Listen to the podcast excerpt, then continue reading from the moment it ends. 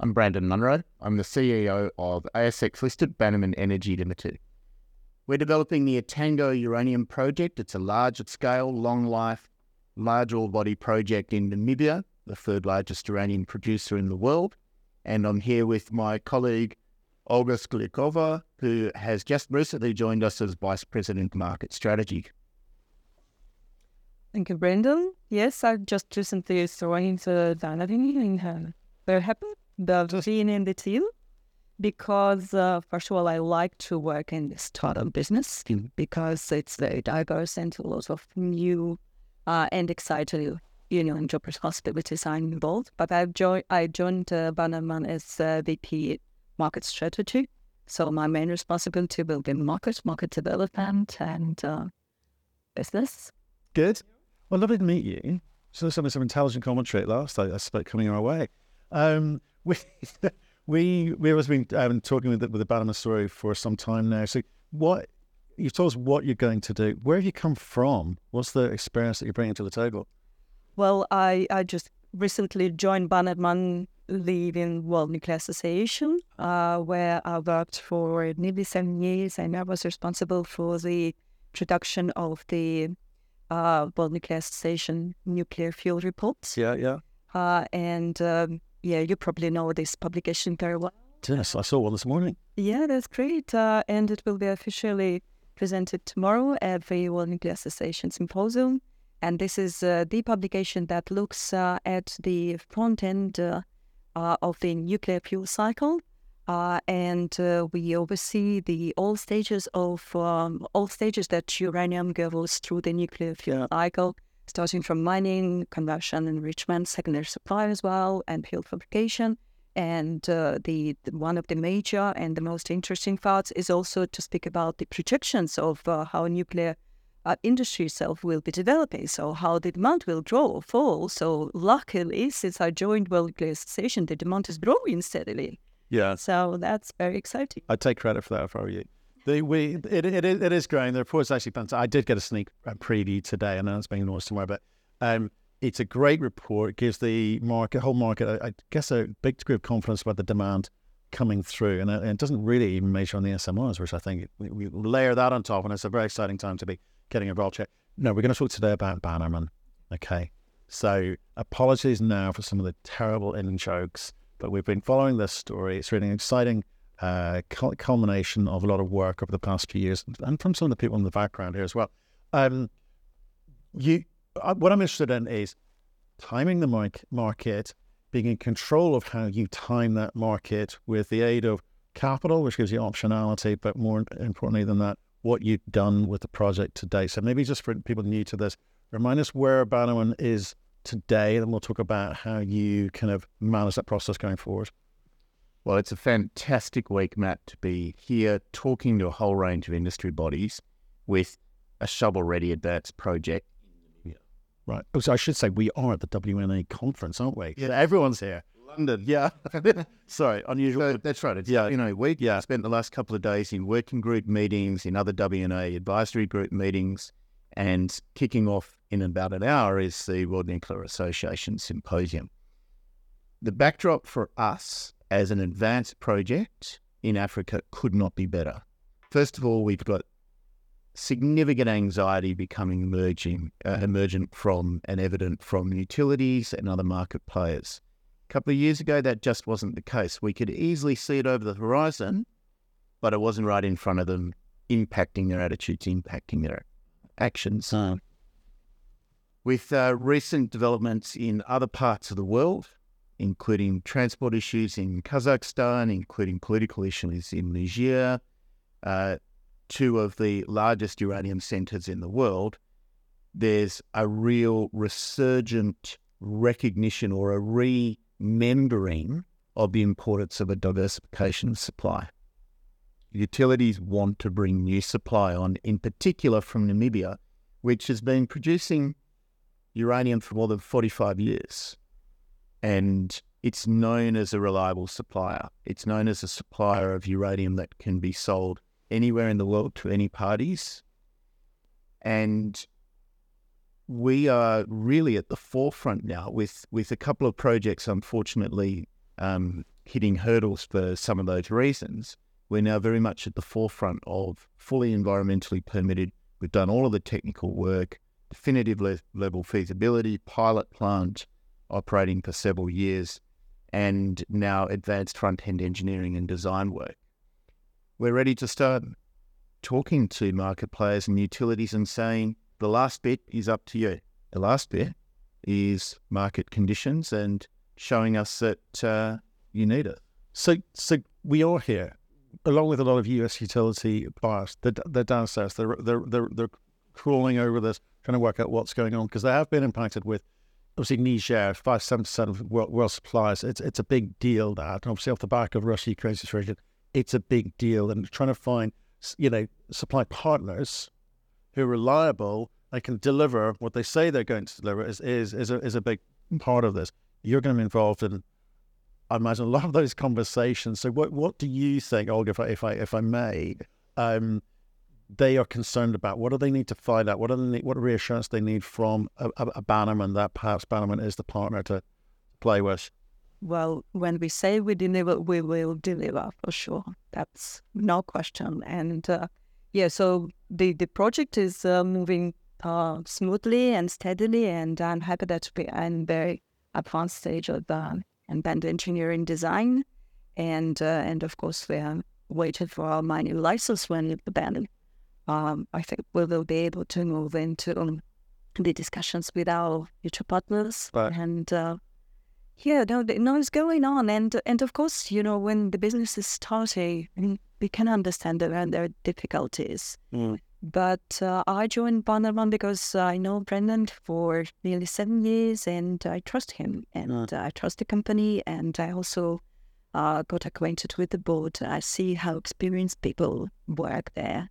Uh, and uh, they have uh, massive experience. Our chief operational officer, Gavin, Chamberlain, has massive experience.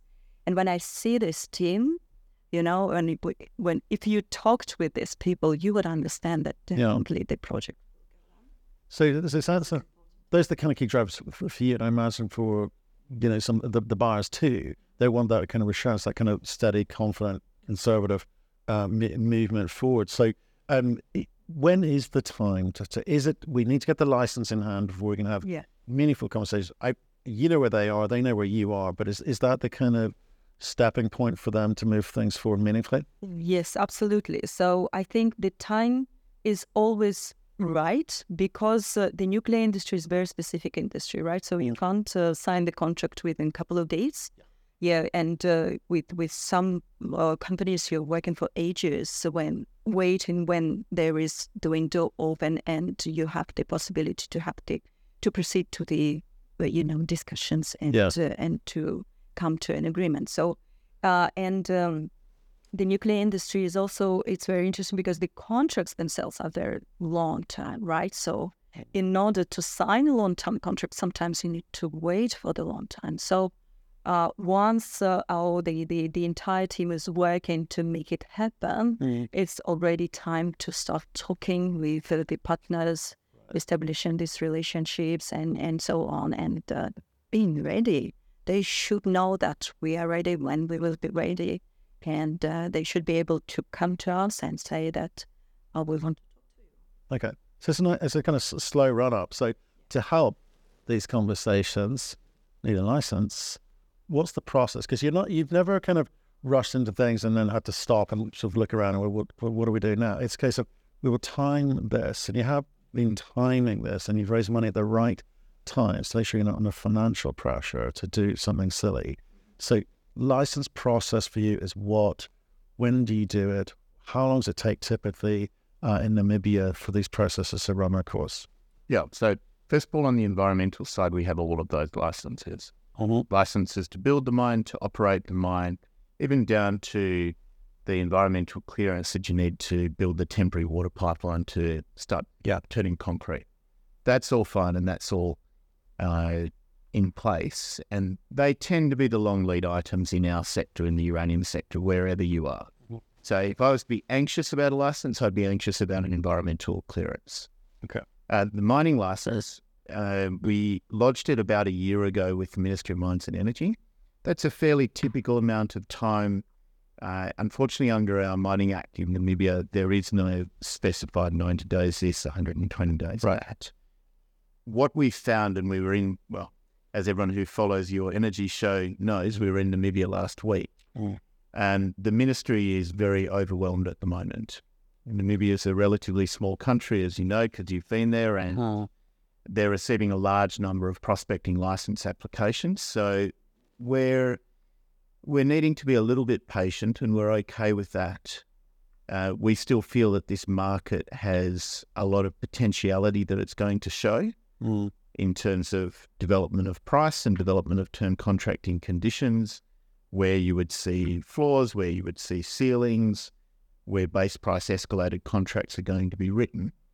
And so we're really, we've vetted this project since 2006. You're quite right. We are willing to be patient. And there's really only two remaining factors. One is the mining license, and that's well in train. And then the other one is pricing that we think optimally reflects the potentiality of this sector. Right.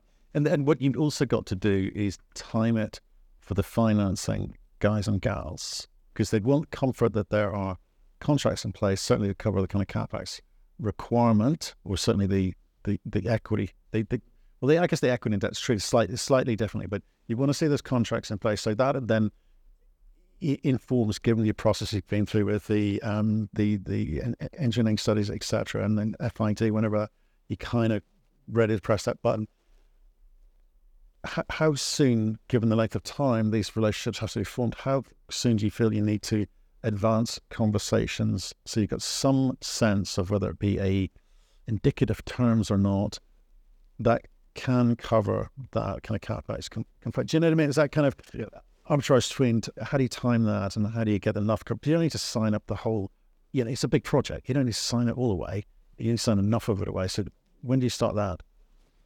it's it's a very ongoing process. So as Olga said, these relationships, these partnerships, they're long term. They've got long lead items. Where we've got a real advantage is that Etango is very well known in the sector. I'm known in the sector. Olga's exceptionally well known in the sector. So we're not starting from a standing start. And um, there's two things you need when you're contracting. The first thing is you need a price or terms and conditions that you're happy with. The second thing that you need is liquidity. You need the appetite from multiple utilities across the sector coming in at a time when you're ready to have the conversations, when you're able to have the conversations because you've got what's in place to be able to deliver. Yeah. And so that's what we think we've timed well. Right. And But you, you- you've got to pick a price at which you're happy to go just for the first tranche, as it were. The first contracts can be obviously at lower price. You expect the market to keep moving, so you don't want to give away all of the upside. So you just had enough for, for, for now. And when you, so is it obviously clearly understood, right? But I think we're all Well, yes, pick a price. I'd say pick pick a range. Right. Because remember, we're Yeah. in a sector where at the moment you can write contracts at attractive prices in terms of where the floors are and where the ceilings are. Yeah. But as spot price goes up, that stack goes up as well. Yep. So there is an opportunity to time it so that you are getting um, potentially some attractive base price escalated contracts. Um, that base price is not at a level at the moment where we would be happy to lock in base price escalated contracts, Mm. but we are seeing the stack of floors to ceilings Yeah. starting to come into the zone that right. I think shareholders would be happy with. Yeah, and the and the size of the I don't know who wants to answer this. I'm happy for you. The, size of those contracts, because obviously it's it's a first time to production for the, for this asset, so therefore, you know, you're not going to be utility. I'll take the lot, please. It's not going to happen. You've got to prove yourself. So in terms of the size of those expected contracts, and therefore the number of utilities or, or buyers that you'd be expecting to deal with would be what? Depends what you're talking about because I- I mentioned before that there's a strong desire from the utilities to bring new production into the market. Um, the larger utilities in it are in a position to offer both slightly more flexible terms, Mm-hmm. um, but also scale. If they've got a big contract portfolio, then they can they can quite conceivably um, offer a half a million pounds per annum contract, for example. Mhm. And once you've got one or two of those, you can fold in and build in the portfolio Right. And those portfolios can be anything from 50 to 250,000 pounds per annum. Okay. Uh, so- and then they've all got bells and whistles and they've got flex associated with them and delivery windows and all of the complicated stuff that Olga needs to get on top of when she's in those discussions Right. negotiations. Yes, and look, and I think the question is not about the quantity, right? Because you rightly said that uh, we need to show ourselves, and uh, they, we we should establish that we are well known, and the the company is well known, and uh, Namibia is very advantageous country to work with. We still we are at a startup level, right? And we need to start producing and uh, to to make the first deliveries done. So yeah, we, we can responsibly speak about uh, long-term contracts, speaking about, and it, it will be term contracts and maybe five-year, maybe longer-term contracts. Uh, uh, but uh, maybe at the beginning, the um, uh, amount for the delivery will not be massive, but it's it's good to start with. Right. And, and t- tell me this then, with the with the because this that we're not talking about can you explore, can you find, can you make discoveries. We're, we're way past that. We're on. We're going to produce, and it's a question of the economics and the financing, right? So this, but the fascinating. These discussions are important. Your role is very, very important in terms of the economic success of the company, right? So with with with these sorts of um, contracts, how much leverage do you have given the kind of economic backdrop in which you're having this conversation? That, that you know the po- geopolitical situation, Niger, Russia, you, you name it, it's it's got a bit messy. How much leverage does that give you? You know, what t- does it change the tone and nature of the conversations? And how much leverage is left? Because I'm, I'm intrigued by this. Is it a seller's market? Is it a buyer's market? Or is it just crossing over now? That that's very interesting question. You know, um, yes, of course. Uh, generally speaking, there are always either sellers or buyers. Mm. But I like nuclear industry? It's because it's partnering market. Yeah. because uh, in nuclear industry, if we speak about utilities and fuel suppliers, no matter who they are, uranium or converters or enrichers or fuel fabricators, we are all or, or both parties are very largely interdependent Right. and interconnected, and I would say inter-supportive because But they're both they're also both into profit. So I'm trying to work out. Yes. So, and why I'm saying this because they're very, you know, it's not straightforward relationships. It's a lot of uh, delicate discussion and a lot of what we can bring to the utilities and what utilities can bring to us, right? And the the piece of art is to find uh, and to find the middle ground where both parties will be interested, right? And it is not sometimes just price. Okay. It is not sometimes just What are the problems you're solving for them if it's not? so when we're speaking about utilities, first of all, utilities they also have their portfolios, right? Mm-hmm. And when they look at their contract portfolio, they look about different pricing mechanisms, right? And maybe sometimes the new contract that they're concluding, it's maybe at a little bit higher price, but it is a very stable jurisdiction. Right. They want to have geographical di- ge- diversity. They want to have supplies diversity. They want to have new supplies coming to the market, and they're ready to pay this premium to. So it's a the- risk risk premium. Uh, it is not risk premium; it's de-risking premium. because De-risk. They want to have uh, new suppliers to come Yeah. and to make the bring diversity to their portfolios, right? Okay. uh, new uh, countries as well, Yeah. geographical location, uh, new pricing mechanism within their portfolio. So maybe fixed price can be for someone high, but it will be a great fit to this particular portfolio of this particular utility. So yeah, it is not price dumping, right? No, no, Never. no, no. Understand. And then, then coming kind of the kind of flip, the flip side of that in terms of what a company like you needs needs Yeah. from those discussions in terms of signaling to the market, I'm talking the, the public markets, which is i i do you look at the quality of the partner? Because sometimes there are traders who can solve your problem financially, but don't necessarily solve your problems in terms of giving confidence Yeah. to the public markets that this is AAA rated, etc. So that part of selection is important, right? Yeah. So the the uh, of course uh, the partners for us, the long term partners is is the key, right? And of course, when we are looking at the utilities, and utilities can be interested in us when they have long-term prospects. Right. When they are speaking either extending the lifetime of their new reactors or new utilities coming, like Poland, right? Yeah.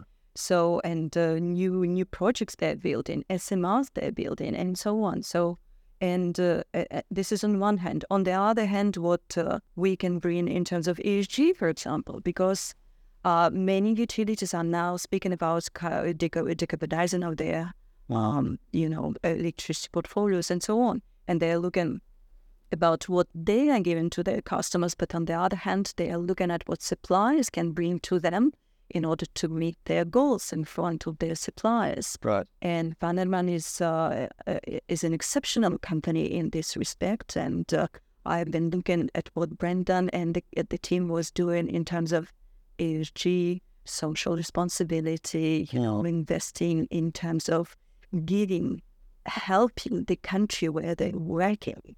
So not just taking, but giving. And it's very important. And utilities value this. Yeah. Uh, and uh, the partners value that, not necessarily utilities, but it depends on the philosophy within the company with which. Right. And, and, and tell me, and tell me this, there will be a lot of inexperienced utilities coming through. There's a lot of new, we talked about it many, many times. Uh, there's a lot of countries that are getting back, either back into nuclear or switching on, switching or moving towards nuclear for the first time, right? There will be SMRs, pro- probably, in some, a lot of those instances. Therefore, you're going to have people in positions in some of those countries who don't necessarily understand how to put this together. I wouldn't put it this way. It's, it's going to be harder. Let me put it like that. Way either because nuclear industry we are blessed to work with extremely smart well-educated people and when a new company is coming No, I'm looking at him. I said, not everyone. Mostly. Yeah. okay. Again. Uh, when a new company or newly utility is developing of course the look at ENEC how many people they brought from the united states you know lots of advisors mm. experienced people. So you're never alone when you are in the nuclear industry mm. and it's very supportive. And when it is a new come country it's very supportive from various organizations like. IAEA, World Nuclear Station, so mm. regulators, uh, policy builders, and so on. So the the country is not alone, and the company is never alone. Yeah, for sure. Interesting. Okay. That's good. This is the kind of insight we've not had ever on, on, on this show.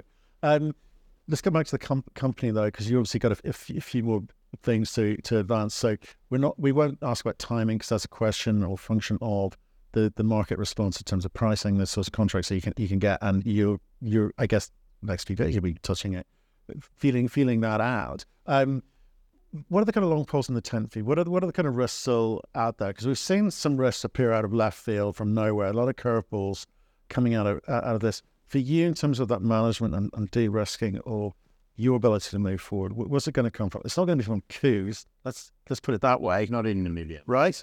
Because we again someone talks about Yeah, I mean, look, it, it's worth touching on that because not everyone who's watching this will be au fait with Africa uh-huh. because Ford is in countries. West Africa is, well, Niger is 5,400 kilometers Yep. from Namibia.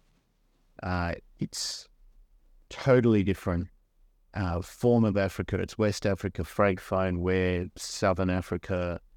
It, I could go on and on. But in summary, Namibia has been independent for 30 years. It's never even contemplated the idea of a coup, let alone had a coup or a failed coup. It's an extremely different environment to West Africa. Hmm. Um, but it's important that people understand that. And I'm not just saying that. I've lived there for more than five years. I've been going to Namibia for many years, other parts of that. So Namibia's um, not one of the long poles in the tent in terms of things yet to be achieved. Yeah, And the reason I bring that up because I think when we first started talking, 2019, it, it had been labelled with some newsletter writer AK-47 Africa, right? So it's very nice to sort of broad, brushstroke from Byfield. who've never been there, never worked there. Let me give you It's it's a tough one, right? We were there last week. I got in on Sunday and we left on Friday night. I didn't see a single firearm. not a single firearm. So it's not a case of oh, I didn't see any bandits with AK forty sevens. Um, I didn't see any police or military people. We went to a function that the president was at, and we didn't even have our bags checked. Yeah. Yeah. I was shocked. Yeah, We we um, that's how safe it is. There were what five hundred people in that function Yeah, it was. at least. You know, Uh, everyone wanders in, no bags checked, no metal detectors, no nothing. So it's, it's just a totally different regime. Um, you wouldn't do that in Australia, let alone Namibia. But people are very peaceful.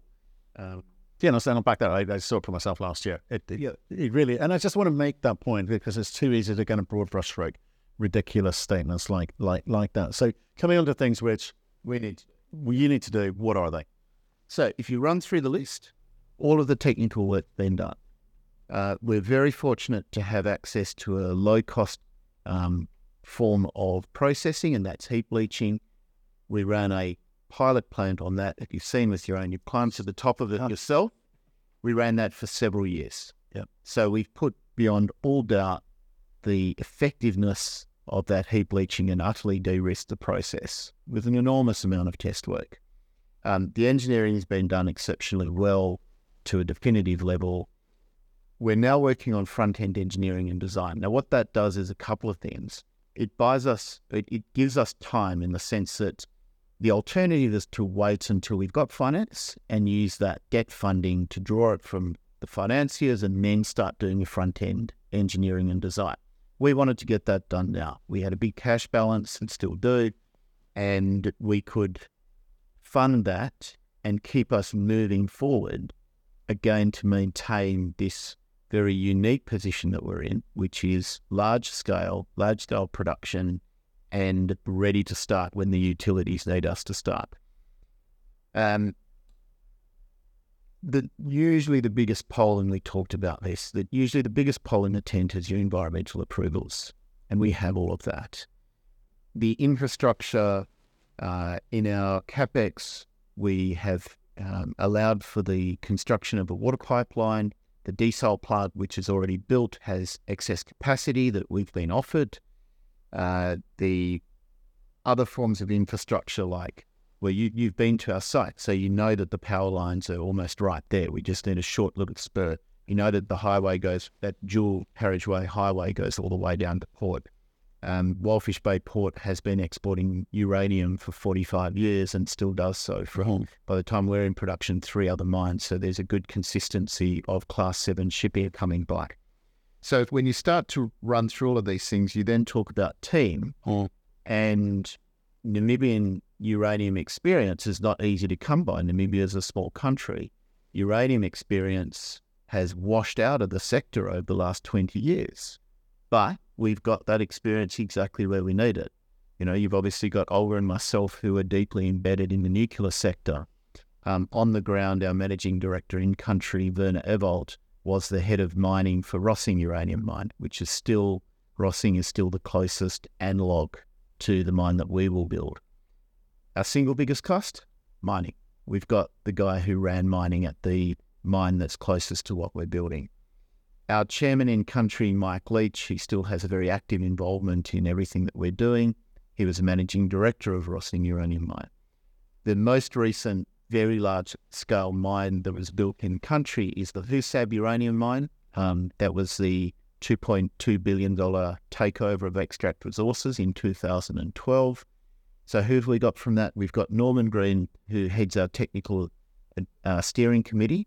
Norman was the CEO of Swakop Uranium, the project developer when it when it constructed, and our COO is Gavin Chamberlain, who built the Husab project on behalf of the EPCM joint venture.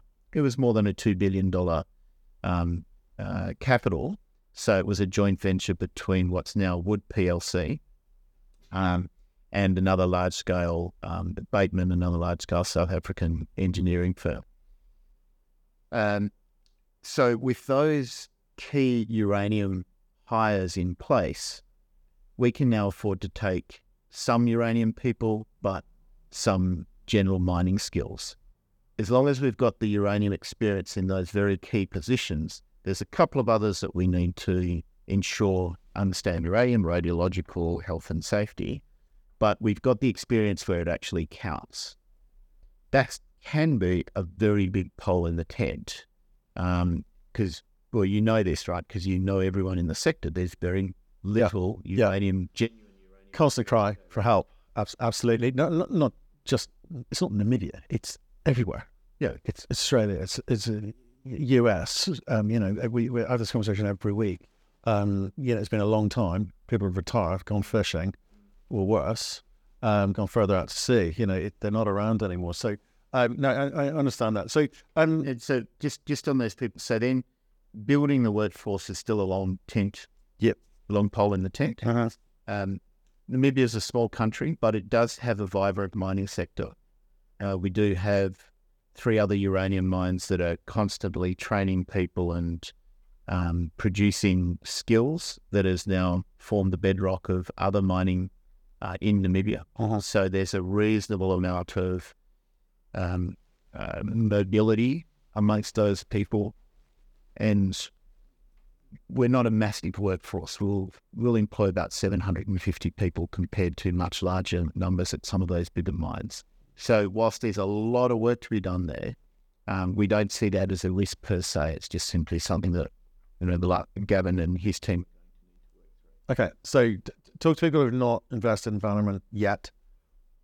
Why why you compared to the rest, as it were? Well, I think if you were to take it most simplistically, right now you've seen our share price go up, you know, significantly in the last few months. But if you look at a one-year share, uh, sorry, a three-year share price graph, when sentiment flows have come into the sector, I think it'd be fair to describe Bannerman's share price growth as explosive. The reason is that we're well known for our leverage. Significant production, three and a half million pounds per annum. It's proximate, as in uh, we're ready to produce once we've got financing. The expansion potential that we have is quite unique. So we can go from three and a half million pounds to more than seven million pounds. It's a very big ore body, more than 225 million pounds of resources.